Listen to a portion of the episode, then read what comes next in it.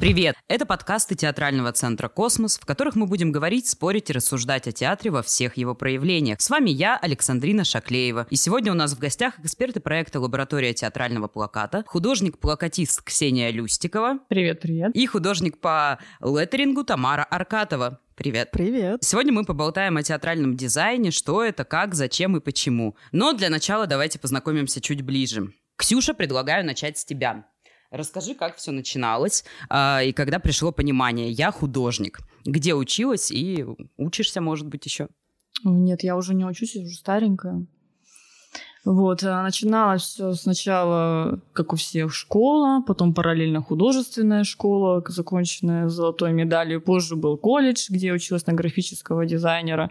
И совсем уже гораздо позже это был университет, где по образованию я получила образование художник монументально-декоративного искусства. В общем, такая вот сложная профессия. На самом деле она ее не существует уже, она как бы в Советском Союзе была, но я почему-то на ней училась. А что это значит? А, что значит? Ну, это 6 лет ты занимаешься тем, что когда-то было модным, но оно уже не модно так лет так 40, наверное. То есть ты изучаешь то, чего уже нет. Но, в принципе, для художника, такого ремесленника, она неплохая. Можно дома потом ремонт делать спокойно. А, то есть чем-то основная, чем основная деятельность художника монументально-декоративного искусства – это собственно, витражи, мозаики, росписи. Ну и, конечно, основная была штука, мы живописью занимались, конечно. Вот только не простой, не академической, да, вот это вот все, где там ресницы, там, ну, ну, то есть, ну, как фотография, нет, а именно такое плоскостное, то есть это был совершенно монументальный такой принцип изображения, э, плоскостной в основном, и как бы вот мы этим 6 лет занимались, и как раз в этот момент я поняла, когда я училась на это все, я поняла, что я вообще не хочу этим заниматься больше никогда в своей жизни. И не знала, э, я любила рисовать, но я не понимала, куда мне идти, что мне с этими, с этими знаниями делать и куда мне их приложить, потому что хорошо рисовать руками, это очень здорово, но надо приложить эти знания к чему-то. И каким-то непонятным образом э, в нашей, как бы сказать, монументальной декоративной там, не знаю, мире, кафедре, можно так сказать, э, э, каким-то действительно необычайным образом оказалась книжка «Польская школа плаката».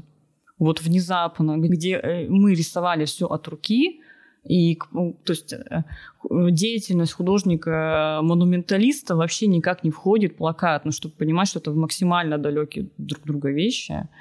И каким-то действительно чудом там, я поняла, что это знак судьбы. Просто, что это какой-то намек Вселенной, она мне говорит, вот попробуй. Я, я и до этого знала про эту школу, еще с, а, с образования колледжа, но тут я увидела, поняла, о, я хочу этим заниматься. Тем более, что в польскую школу плаката там огромный такой ну, не знаю, как сказать, там, часть этого, этой школы занимает именно театральный плакат. Я подумала, хм, а это интересно. К, к тому же тогда театр для меня был вообще такой темный лес, я не знала про него вообще ничего. То есть я просто поняла, что м, я люблю читать, в принципе, театр меня привлекает, и это плакат, то, что мне хочется делать, собственно. И дальше, когда я с этим поняла, что у меня есть такое стремление, я стала рисовать, и потом я уже позже, когда я выпустилась, я оказалась в, в нашей драме иркутской, которой я там продержалась целых 4 месяца. И, в общем, собственно, там я сделала вампиловский фестиваль, то есть ну, всю графическую концепцию сделала. Так началась моя жизнь в театре. Теперь с вами леттеринг, правильно я вообще произношу да. это слово? А, это необычное направление искусства. А, расскажи, что это для тебя и как ты решила этим заниматься? Так, для начала скажем, что это за необычное слово такое. Ну, вообще, это от английского letter, ну, то есть это буквы, рисование букв. Это что-то между шрифтовым дизайном и каллиграфией. А для меня это что? Это выход из зоны комфорта. Вообще, среди дизайнеров, и тем более среди там иллюстраторов, людей рисующих, вот буквы — это что такое страшное. И тем более в России такое есть очень консервативное сообщество шрифтовых дизайнеров, и как-то вот все трепещут перед ними, они такие вот мэтры, гуру, а ты такой маленький, и ничего не понимаешь, вот, и довольно страшно за это браться, и мне было тоже было страшно, но очень хотелось разобраться. И, как часто бывает, человек один раз пробует, и потом не может остановиться, влюбляется в буквы и все время их рисует. Вот. Ну и помимо того, что это выход из зоны комфорта, это еще такое классное соединение вот ручного рисования, при этом в рамках дизайна. То есть ты не переходишь в разряд художников, не выходишь как бы из своей профессии, ты остаешься в ней, просто занимаешь такую чуть-чуть более узкую нишу, такую специальную, тоже немножко к метрам приближаешься. Вот, на тебя тоже начинают все смотреть как на человека, который, вау, может буквы, аж сами буквы, вот. Так что это такая интересная штука.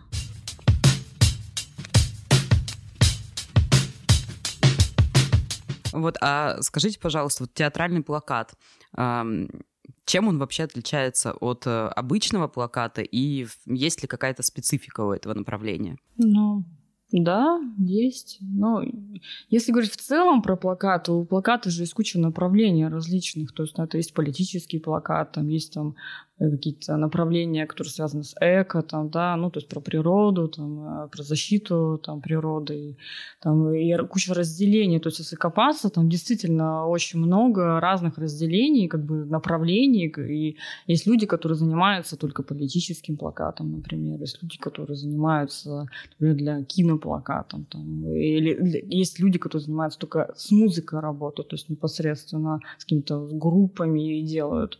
То есть, конечно, конечно, у театра есть особая такая специфика. Я говорила, что насколько бы э, театр сейчас не был такой разной формы современного да, театра, они не обладали, то все равно как бы театральный плакат, он такой воспринимается немного через призму ретро то есть какой-то проходит. Хотя вот сейчас уже есть, допустим, театр, там, практика, например. У них такой концепт, что они такие, мы ультрасовременные, мы такие эксперименты делаем. И они попытались даже в дизайне максимально уйти, то есть от этой вот э, признанной вот этой вот концепции, да, что-то такое немного, чуть-чуть даже, насколько бы современно это не было сделано, это все равно есть нахлест такой, как бы шлейф, такой вот ретро какой-то эстетики. Они вообще от этого ушли. То есть, то есть такой ход тоже может быть, это уже как бы есть такой прецедент, да, но в основном, если говорить э, по нашей стране, да, я уже делала афиши для очень многих театров нашей страны, и там это огромная география, и в целом везде, если говорить, там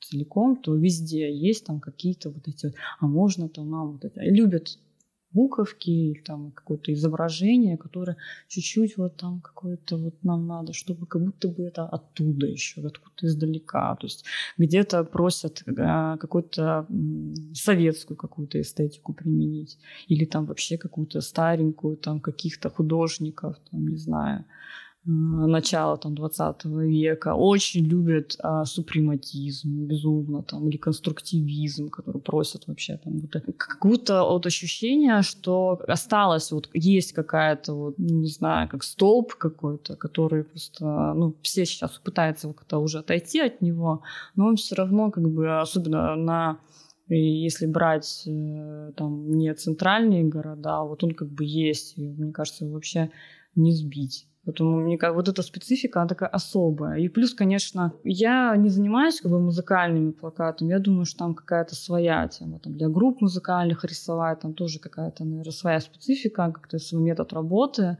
А, но если говорить там про театральный плакат, то, конечно, чаще всего ну, это еще как бы завязано плюс на материале, который ты как бы, ну, для, для чего ты делаешь, для спектакля, там смешивается тоже. Тоже это как бы а, ты должен понимать, как это, как подать эту идею, чтобы это как бы зритель понял и так далее. Ну, то есть плакат должен вызывать ассоциацию с материалом, там, со спектаклем. Да, да, да. И более того, сейчас очень такое, ну как бы не то, что сейчас, это в принципе всегда использовалось, просто в театре это очень часто используется, а, работать на культурные коды заложенные. То есть ты когда берешь какой-то элемент, ну, там, пример, допустим, приведу. Вот у тебя там спектакль о войне, например. И самый такой распространенный там такой как бы знак, да, это красная звезда. Да? Сразу, ты сразу понимаешь, про что это. И другой момент, как ты эту звезду уже подашь, как бы там так, так, так, так.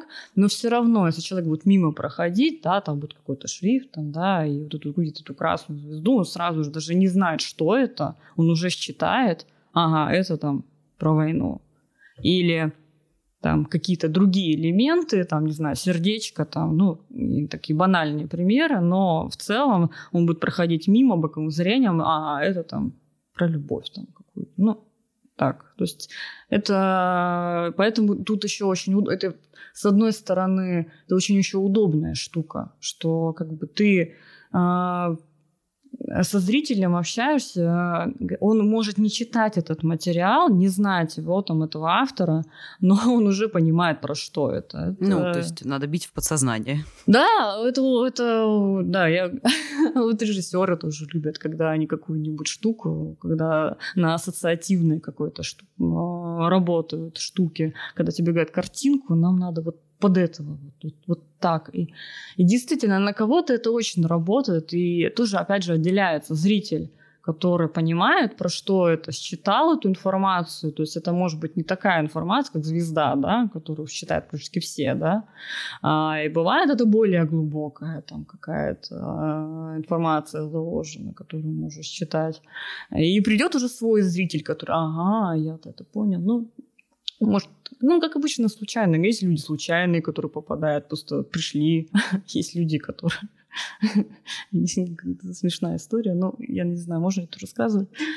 А, просто я как-то вспомнила, на чайке сидела, и там сзади две бабушки сидели, и они такие что-то смотрят, смотрят, и такие, хм, это не три сестры.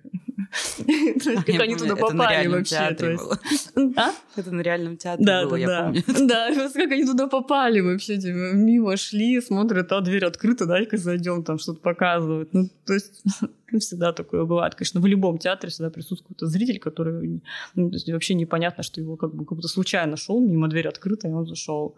Но есть, конечно, если ты делаешь какую-то афишу, какой-то принцип, там ищешь какой-то ход определенный, то, как правило, ты стараешься, чтобы он сработал на людей, а, ну, которым бы показать, что они бы примерно понимали, ну хотя бы, что они увидят, чтобы не было сюрпризов. То есть если какой-то экспериментальный там какой-то э, спектакль сложный, ну, конечно, ты не будешь делать для него какой-то классический тип афиши, э, что придет зритель и там вот начнется вот это все выкрики, типа, там, вот это, и вставание очень громкое, и уход, э, да, и я, я в антракте так вообще такой прям будет мировой прям слив такой. У меня, кстати, дома долгое время э, в комнате у моей дочери а, долгое время над кроватью висела афиша времени секонд-хенд. Вот, и она там разглядывала все эти мелкие значки. Ну, время секонд-хенд — это спектакль в Омском академическом театре драмы, и афишу делала Ксюша. Это одна из моих любимых афиш. Она вообще классная, я фанат. Нет, мне еще пианисты нравятся. Да, да, да. Ну вот, кстати, если говорить про культурных коды, то вот, э, к примеру, вот это вот время секонд-хенд, это тут уже яркий пример того, как работают э, культурные коды. Когда просто ты делаешь мозаику, ну, то есть там афиша, если говорить там, как это такая там просто подложка такая серая, на которую много наложено маленьких-маленьких предметов, которые как-то связаны с 90-ми. То есть когда время, когда появились всякие штуки, которые раньше вообще не было. И при этом они как бы смешались с советскими с какими-то то есть, значками, там, какими-то, не знаю, упилами. А при этом там была Кока-Кола, там, не знаю, Тамагочи. Там... А, еще, кстати, там была очень прикольная штука, что появились бренды, ну, то есть знаменитые, там какие-то, ну, естественно, это было не, не, не настоящие, а подделка была. И, и мы первое время, я просто поставила реальные бренды, там Coca-Cola, там что-то там такое, но нам сказали, что это вообще нельзя этого делать, потому что как ну, это реклама и там прочая вся эта история. И мы решили так, что там была такая идея, мы что-то обсуждали это долго, как мы обойти этот ход, потому что ну, нельзя а, как бы не вписать там, например, аля, ну там, аля там колу, которая ярким было таким явлением, когда все ее там пили, она же появилась вот только. надо было как-то, и мы придумали что-то. Знаешь, раньше вот были в 90-е, когда под колу делали, там Pepsi кола или просто кола, на русском прям писалось. Или вот эти бренды, когда там был не Дольче Габбана, а там какая-то была, или Adidas, там был, там уже Абибас был, и еще какие-то варианты переставления букв. И вот как раз вот э, мы туда все это вписали, это получилось такой как бы ковер из маленьких предметов, и многие могут рассматривать, что там программка такая была, типа раскладка большая, и можно было прям целиком этот ковер посмотреть, рассматривать. Ну, кто э, был в 90-х и жил, да, зацепил это время, э, то, конечно, ему будет очень интересно, прям такому будет, наверное, на сердце такого у меня было-то там, э, была я такого, там, у меня были такие джинсы, типа, с такой наклейкой там.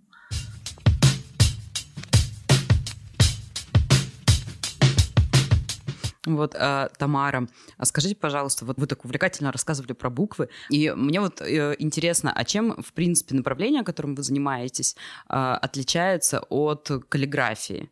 Ну, то есть, я, насколько я понимаю, какие-то схожие же области, как-то, видимо, одно к другому все равно относятся. Ну, все про буквы. Разница в способе производства, на самом деле. Вот, то есть леттеринг рисуется, каллиграфия пишется. То есть вот ровно так, как мы пишем от руки, только разными инструментами создаются более сложные формы. Это каллиграфия. Леттеринг — это конструирование, рисование и, более того, рисование какой-то конкретной готовой композиции под конкретную задачу.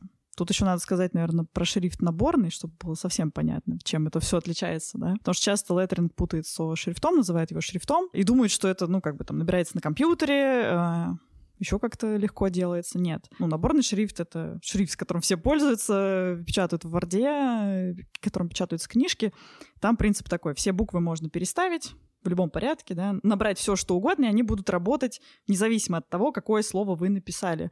Все равно будет красиво, хорошо, читабельно, ровные расстояния и так далее. А леттеринг — это одно какое-то законченное высказывание, ну, в какой-то какая-то шрифтовая готовая композиция, может быть, какую-то форму иметь определенную и так далее.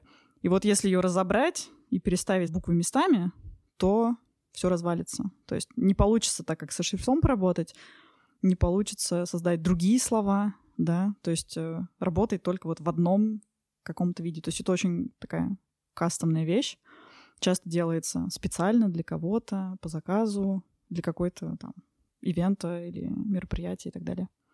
То есть это очень уникальная надпись, я бы так сказала. Вот тут опять вопрос такой к.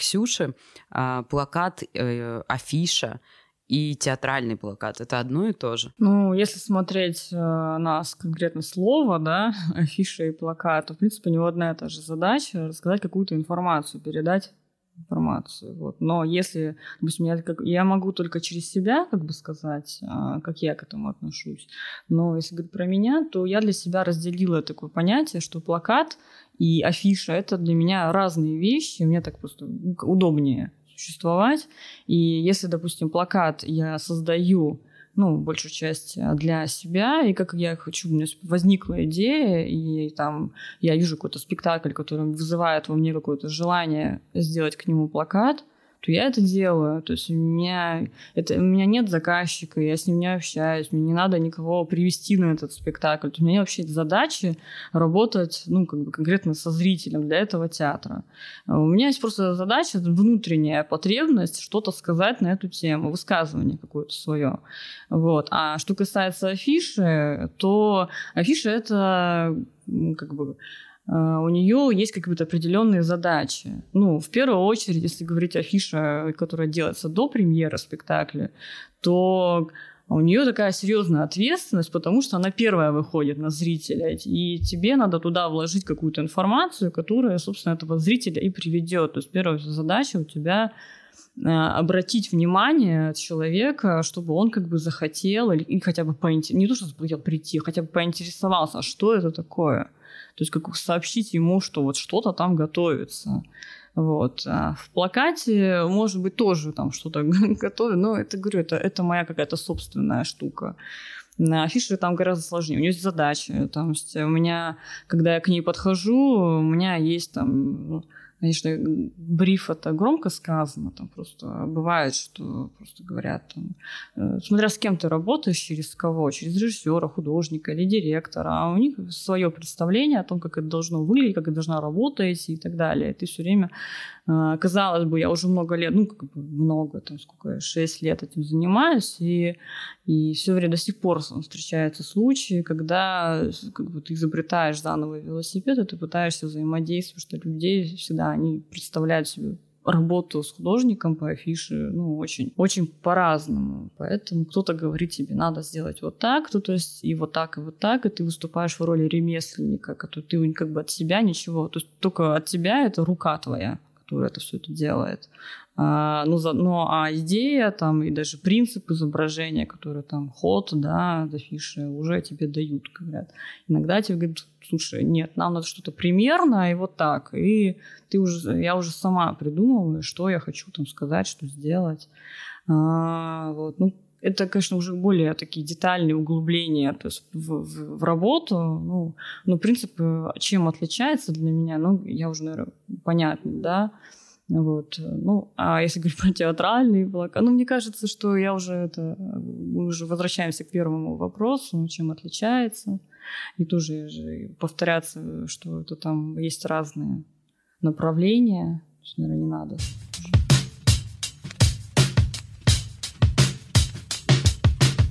Тамара, скажите, вот Ксюша говорит, что через э, плакат она может высказаться как художник.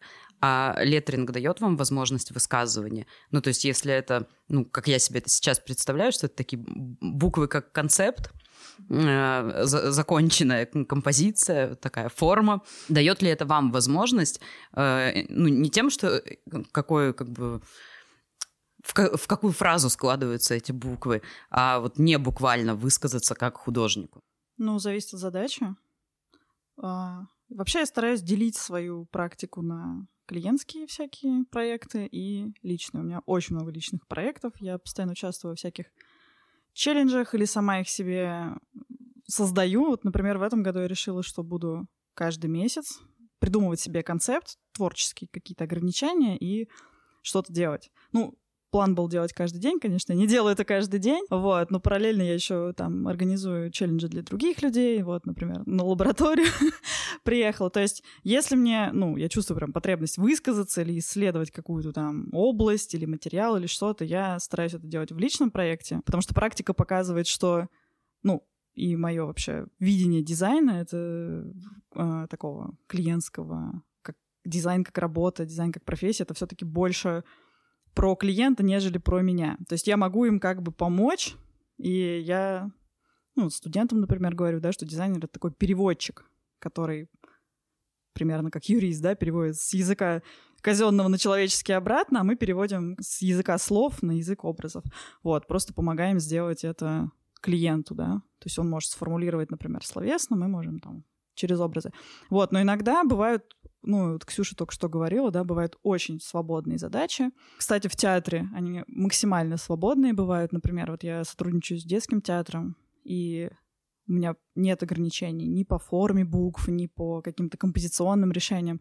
Мне, например, говорят, что вот последнее, что я делала, это был спектакль а, про там ребенка, который решил, что он динозавр, и весь э, спектакль сделан из картона. То есть там декорации из картона, там какой-то картонный динозавр. И они мне просто сказали, картон, динозавр, там, условно, настроение такое, возраст там 5 плюс, да, для понимания, в общем-то, сложности. Ну и все, я делаю то, что мне кажется правильным. Или там, например, был э, рождественская супермилая история для очень маленьких детей. Там все такое плюшевое, мятное, карамельное. Вот я там делала, например, буквы как такие карамельки, карамельки плюс там фетровые вот эти вот надувные, ну, это, ну, в общем, такие тактильные штуки.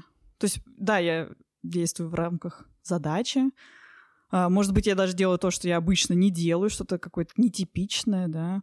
Вот. Но в целом, ну да, есть здесь степень самовыражения, но в целом я стараюсь не выражаться в работе, потому что это чревато, да. Бывают ситуации, когда я очень, ну, например, слишком много от себя вкладываю, своих каких-то взглядов. Вот я, например, люблю экспериментировать с формой, там, гнуть ее как-то, доводить до абсурда, до неузнаваемости.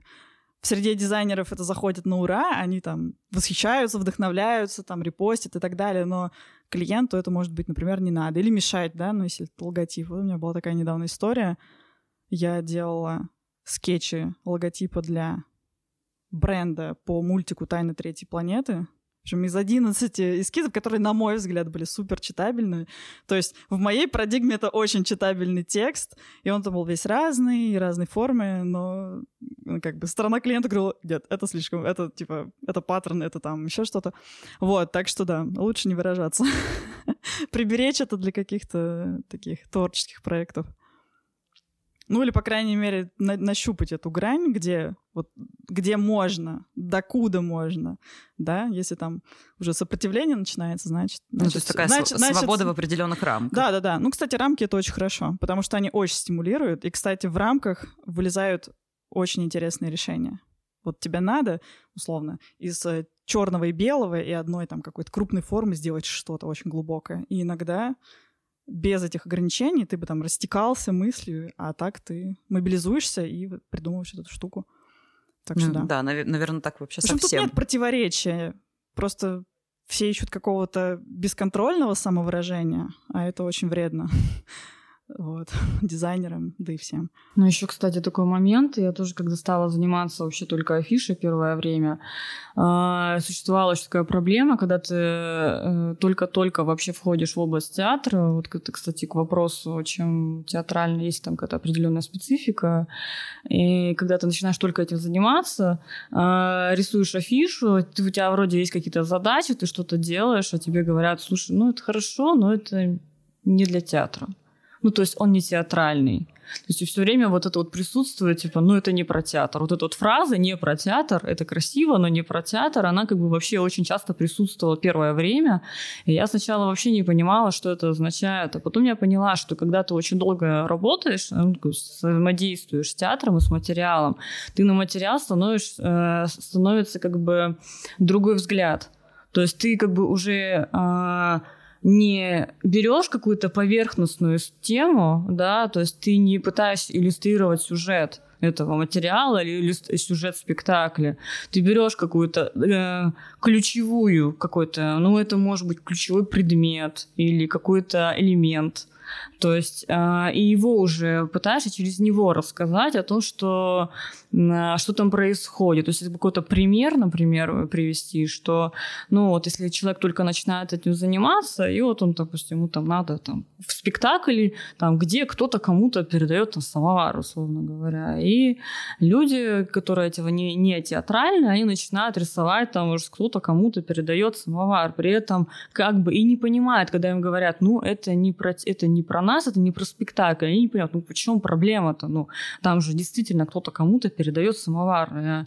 А, почему как бы это не подходит? Ну, потому что, блин, неинтересно зрителю, он не понимает, а, в чем как бы загвоздка-то, но кто-то кому-то передал самовар. То есть в чем суть этого произведения, в, в что заложена, какая информация, что как бы, кроме того, что кто-то кому-то передал самовар. То есть иде- идеи и смысла, э, про что спектакль, в ней как бы в нет, не, нет в этом. Поэтому, конечно, вот, вот эта специфика понимания и разбора материала и вычленить оттуда вот ту штуку, которую можно использовать и которая максимально передаст э, и спектакль, и материал, чтобы человек ее считал очень быстро, то вот это, вот это, наверное, самая сложная такая задача.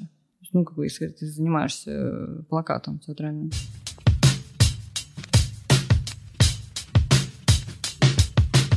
Вот у меня еще такой вопрос, он наивный для вас обеих.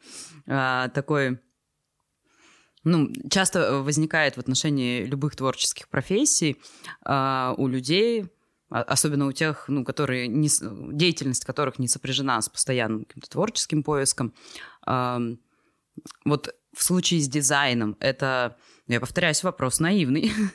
это э, речь идет о таланте или всему можно научиться? Конечно, можно научиться. Ну, есть технические вещи, которые можно развивать. Более того, мы же знаем, что можно развивать память, можно развивать мозг, можно развивать мышление. А, помимо этого есть еще всякие техники, например, есть дизайн мышления, есть такой термин, есть а, а, технологии, да, как, как это делать, это всякие там брейнстормы, да, ментальные карты, по крайней мере, это может до какой-то степени облегчить жизнь, да, и показать, что все возможно. Более того, а, я вот просто в силу того, где я училась, я училась на вечернем курсе, куда приходят люди, уже имеющие какую-то профессию, еще, уже имеющие одно или два образования, совершенно не связанных с дизайном, приходят как бы, чтобы окунуться в новую профессию, они более успешно вообще выполняют задания, у них более открытый в этом плане мозг, и техническая сторона на самом деле приходит потом, а иногда они находят такие решения, которые там помогают им, в общем-то, глубоко не вдаваясь в какие-то детали, там, например, рисование, да, создавать очень классные вещи. Более того, можно же коллаборироваться, да, и есть такие профессии в дизайне, которые больше связаны с думанием, нежели чем с деланием. То есть можно всегда выбрать, да, что ты больше хочешь штриховать или там моделировать или анимировать, да, то есть развивается в техническую как бы плоскость, а ты можешь, например, заниматься концептами, там ру- руководить э, в студии, там, я не знаю, искать, э, ну, как, например, директор, да, ищет интересных э, людей в команду постоянно под разные проекты. То есть его задача креативная в том, чтобы сформировать концепт и найти подходящих людей. Что тоже, в принципе, даже важнее, может, иногда, чем технические какие-то вещи. Так что да, все могут быть дизайнерами, но дизайн были какие-то исследования, в общем, вычислили, что дизайн — одна из самых депрессивных профессий. так что, может быть, и не стоит так уж туда ну, стремиться. Ну, ну, дизайн такая штука еще, у него есть такая обратная сторона. С одной стороны, да, действительно, можно пойти учиться и овладеть какой-то базой определенной, которую ты можешь потом использовать, да, таким ремеслом. А в то же время потом возникает очень много таких штук, когда ты, значит, ну, вроде получил какую-то базу, тебе надо понять, куда ее ты ее будешь применять. Ну, то есть дизайн очень разный. То есть ты можешь быть дизайнером, там, не знаю, для банка что-то делать, или для ресторана. Ну, это как бы вообще разные подходы, как бы что-то там хочешь делать, там свои задачи есть, там своя специфика, опять же. И в то же время дизайн такая штука, а, что, ну, как бы я вот на себе просто это знаю, когда ты делаешь какие-то эскизы и присылаешь там, и о них высказывается. Такое ощущение, что большинство людей думают, что, в принципе, на дизайн вообще не надо учиться, то есть ты как бы рождаешься уже с пониманием того, как все должно выглядеть. И, и вот ты постоянно с этим сталкиваешься, когда ты вроде говоришь, не-не-не, ну вот как бы смотрите, надо, тут, тут вот не надо так делать, потому что нет, и мне кажется, надо вот так. И вот это постоянно, когда у тебя огромная толпа, а, советчиков, да, особенно когда это какой-то крупный проект, да, а, и, ну, то есть ты делаешь, допустим, фестиваль какой-то, да, у этого фестиваля там есть руководство, и это, как правило, несколько человек там, и вот они собираются, ну, так, я так просто, ну, условно говорю, и и каждый говорит там, там, я вот думаю вот это. И там собирается реально весь театр, ну, там, допустим, как бы, или вся организация, которая там от там, директора до заканчивает, там, не знаю, ну, администратора. Там. И вот они все обсуждают, как там, что-то там, как ты там надизайнерил, то есть нормально, ненормально, что там добавить, убавить. Ну, то есть у них вообще нет а, как бы образования, ну, базового, вот какого нет, как бы. Но они уже уверены, что как бы для этого вообще ничего не надо, а просто, ну, вот обратная такая сторона, что если ты, например, а, ну, в профессии программиста, что, что хорошо, например, там он пишет там код, да, и в его код может залезть только человек, который посоветует ему там что-то исправить, который ну, умеет читать, что он там сделал. Вот, например, я не знаю, я посмотрю, для меня это вообще ну, иероглифы какие-то, иностранный язык. А, а в дизайне нет такого. В дизайне любой человек может сказать, что то там неправильно сделал, например. Но при этом научиться действительно, если уж пойти запариться и пойти учиться, то можно как бы действительно себя овладеть какими-то знаниями. Ну и плюс это огромное количество насмотренности. Вообще это самое главное, что нужно выработать себе какое-то чувство вкуса, вырастить его. То есть и на это очень много времени надо потратить. Смотреть, у меня моя подруга Юлька, она фотограф, и она говорила, что чтобы там научиться фотографии, надо просто смотреть очень-очень много, анализировать то, что ты смотришь. До такой степени, чтобы там смотреть так много, что глаз уже обожрался. Вот это вот правильная фраза, что в дизайне тоже надо все пересматривать. Ты занимаешься плакатом, смотри плакаты. Занимаешься дизайном, смотри, там, не знаю, кейсы какие-то, которые свежие, новые, что вообще происходит в мире дизайна и чтобы глаз вот у тебя напитался, и потом ты уже подсознательно, у тебя все закладывается, эта информация, ты уже понимаешь, как примерно, что, куда тебе идти. Ну, как-то так. Глаз обожрался, это хорошая фраза. Да, да, да, да. Я теперь понимаю, что происходит со мной в театре. Да, да, да. Глаз обожрался. Я буду этим пользоваться. Вот, а если мы говорим о том, что, ну, как бы дизайн, как, как любой, наверное, другой навык можно натренировать, может быть, у вас есть какие-то книги, подкасты, каналы, которые вы могли бы порекомендовать нашим слушателям, куда им можно заглянуть, что почитать, посмотреть? Ну, их очень много, надо как-то конкретизировать. Если хочется почитать, ну, я про шрифты тогда буду говорить, раз а, я тут за шрифты отвечаю. А на русском языке, к сожалению, не так много всего, вот, но есть замечательное издательство, журнал «Шрифт», то есть это онлайн-журнал, можно так и набрать, Type Journal, а, почитать там статьи, более того, они такие энтузиасты, они переводят и выпускают свои какие-то исследования на тему шрифта именно на русском языке. Причем они еще очень красивые. То есть они шикарно оформлены с точки зрения дизайна. В общем, очень эстетские такие продукты. По крайней мере, можно украсить ими свою полку. Вот. А по поводу подкастов, если владеете английским, есть супер классный, супер мотивирующий подкаст, называется Creative Pep Talk. Есть такой NDJ Pizza, его можно на- найти в Инстаграме. Он иллюстратор, и он, в общем, создает подкаст, э, где делится разными там техниками. Не в смысле технического исполнения, а в смысле, как найти свой путь, как э, выйти там на новый уровень, при, приводит э, разных креативных личностей, причем из разных индустрий. Это могут быть комики, стендап-комики, это могут быть аниматоры, режиссеры, кто угодно. Единственное, что там, конечно, немножко американской специфики, да, может быть. Ну, я думаю, что все применимо на нашем рынке, но просто нужно как бы наверное, поглубже знакомиться, что это за люди, которых он приглашает. Они, может быть, известны там, не очень известны у нас. Там уже огромный пласт, э, чего можно послушать, там что-то около 300 эпизодов, то есть можно прям загружаться и слушать и смотреть. Так, что я посоветую? Ну, если говорить про плакат, ну, наверное, начать с лекции, если вообще интересна эта область. Э, есть лекция Сергея Ивановича Серова в двух частях, просто история плаката. Можно посмотреть вообще, с чего начиналось и к чему пришло. То есть очень подробно, это, по два часа, можно спокойно посмотреть. Там, он бегло, конечно, проходится, ну, как бы, это понятно, в рамках времени, там, да, что это, что гораздо больше информации, но он как-то так вжал.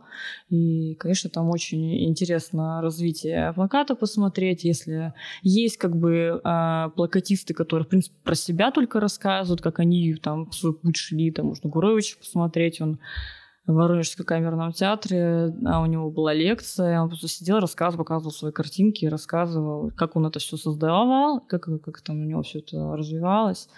И можно, она в открытом доступе лежит там везде, то есть можно вбить и посмотреть. Недавно еще Наташа Шендрик, она рассказывала про театральный плакат, тоже есть лекция, она по ВК есть, а, тоже можно посмотреть. Она такая, что она там час всего, она там такая очень сжатая, да, но она показывала то, что ей больше там нравится, ну, то, что она хотела показать именно.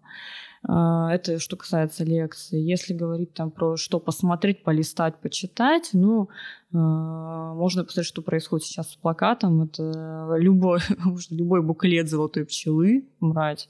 То есть вообще любого года они, они ну, всегда огромный такой, ну, то есть это, можно сказать, альманах плакатного искусства, и в этом там э, полторы тысячи плакатов, и что-нибудь-то может там как-то приглянуться, вообще, вообще окунуться в эту всю историю. Сейчас вот была «Золотая пчела», если как бы нет возможности э, там, заказать этот ну, какой-нибудь каталог, да, пчелы, то можно, и они все это в открытом доступе, то есть можно вбить там в поиске э, «Золотая пчела», картинки, и выпадет миллион этих плакатов, и просто посмотреть вообще, что происходит, там, хотя бы выбрать там какой-то ход, который тебе нравится. А, ну, это то, что по плакату, конечно, именно. Сейчас про литературу, наверное, не будем это углубляться. Я вспомнила про плакат заодно и про типографику. Есть супер шикарный фестиваль «Типомания», проходит в Москве. А, в этом году он проходил онлайн, и это было просто феерия с точки зрения, как они это организовали, как они это сняли, как это просто все было сделано. И более того, он очень бюджетный. Он, конечно, стоит денег, ну, там, условно, 500 рублей. А, вот. И это международный фестиваль, то есть привозятся лекторы, спикеры со всего мира. Каждый раз устраивается выставка, и более того, каждый раз устраивается какой-нибудь креативный конкурс. Там есть конкурс роликов, видеороликов, можно подаваться, участвовать, выигрывать, э, и есть всегда конкурс плакатов. И каждый раз это еще такое с юмором, да, они создают какие-нибудь интересные рандомайзеры брифов, выдают там что-то там несуразное, и вот ты как бы ну, подстегивают всех, в общем, творить, участвовать, э, снижают градус пафоса, наверное, и э, мотивирует студентов, молодых, начинающих обязательно участвовать, да, то есть там как бы есть окей, пафосная часть, а, а есть абсолютно такая творческая кухня, скажем так. Вот приглашаются все, и эти работы после отбора часто украшают э, выставку, каталоги и так далее. Вот, в общем, супер классная штука. И у Типомании есть школа, и онлайн, и офлайн, э, с супер харизматичными преподавателями, которые сейчас опять же активно осваивают онлайн что хорошо, да, пандемия подарила нам очень много возможностей, не выезжая из любых городов, а, участвовать в таких вот а, вещах, вот. И для начинающих или продолжающих вот эта школа, опять же, я думаю, может стать очень полезным. Она такая концентрирована, месяц-два, и посвящена всегда какой-то какой-то отдельной практике в дизайне, например, там, дизайн книги, дизайн там чего-то, верстка, многостраничное издание и так далее. Вот, то есть очень полезно. Даже полезнее, чем подкасты, книги и так далее, потому что это, ну, это процесс, это общение, и всегда есть результат. А если книгу просто прочитать, может быть, ничего этого не случится. Вот. То есть важен процесс. Да, еще, кстати, а, вспомнила, да, поскольку пандемия была, да, и «Золотая пчела», они, они тоже, у них были обычно такой курс лекций, да, они, то есть в один день пчелы, по-моему, во второй, они, жюри, которое там выбирало, ну, победить плакаты победителей, они традиционно второй день проводили лекции. И поскольку в этот раз как бы пандемия и все такое, много людей нельзя было собрать, поэтому они все это перевели в онлайн форматы в Инстаграме. Там есть прямо лекции, они все лежат, у них Golden Bee, все это лежит. И еще, кстати, если э, хочется себя проверить, то раз в два года проходит «Золотая пчела», и помимо этого, как самой «Золотой пчелы», они еще выпускают кучу плакатных акций, ну, то есть там разные темы бывают, там, и можно проверить себя, нарисовать какой-то плакат, да, и отправить его на конкурс, хотя бы если возьмут, ну, вообще супер. То есть не просто рисовать там стол куда-то, а рисовать и еще куда-то это пытаться применить, может, действительно это, чтобы получить какую-то профессиональную оценку своей деятельности. Это очень важно. В общем, нужно всегда развиваться и не бояться публичности. Не да, бояться да. показывать то, что делаешь. Не, ну все ошибаются, и не все такие сразу садятся, такие, ой, сейчас я сделаю плакат, и такой делает плакат, а он такой весь мир просто рвет, такой просто. Ну, как бы понятно, что там все равно какой-то этап развития, там, и так далее. Ну, как-то начинаешь с одного, приходишь туда, методом проб и ошибок. Всегда так. Вот, ну, видимо, на этой ноте, что нужно не бояться ошибок, мы э, попрощаемся. Спасибо вам большое. Спасибо, Ксюша. Спасибо, Спасибо. Тамара. Что позвали. Вот. Спасибо, да, очень хорошо. Приятно так было посидеть. Да. Я надеюсь, что выставка по итогам лаборатории театрального плаката пройдет удачно. Поедет Мне сразу на типоманию и на золотую пчелу. Да. Об- обязательно. Почему бы и нет? Да, можно с нами отправить. Мы все равно в ту сторону пойти.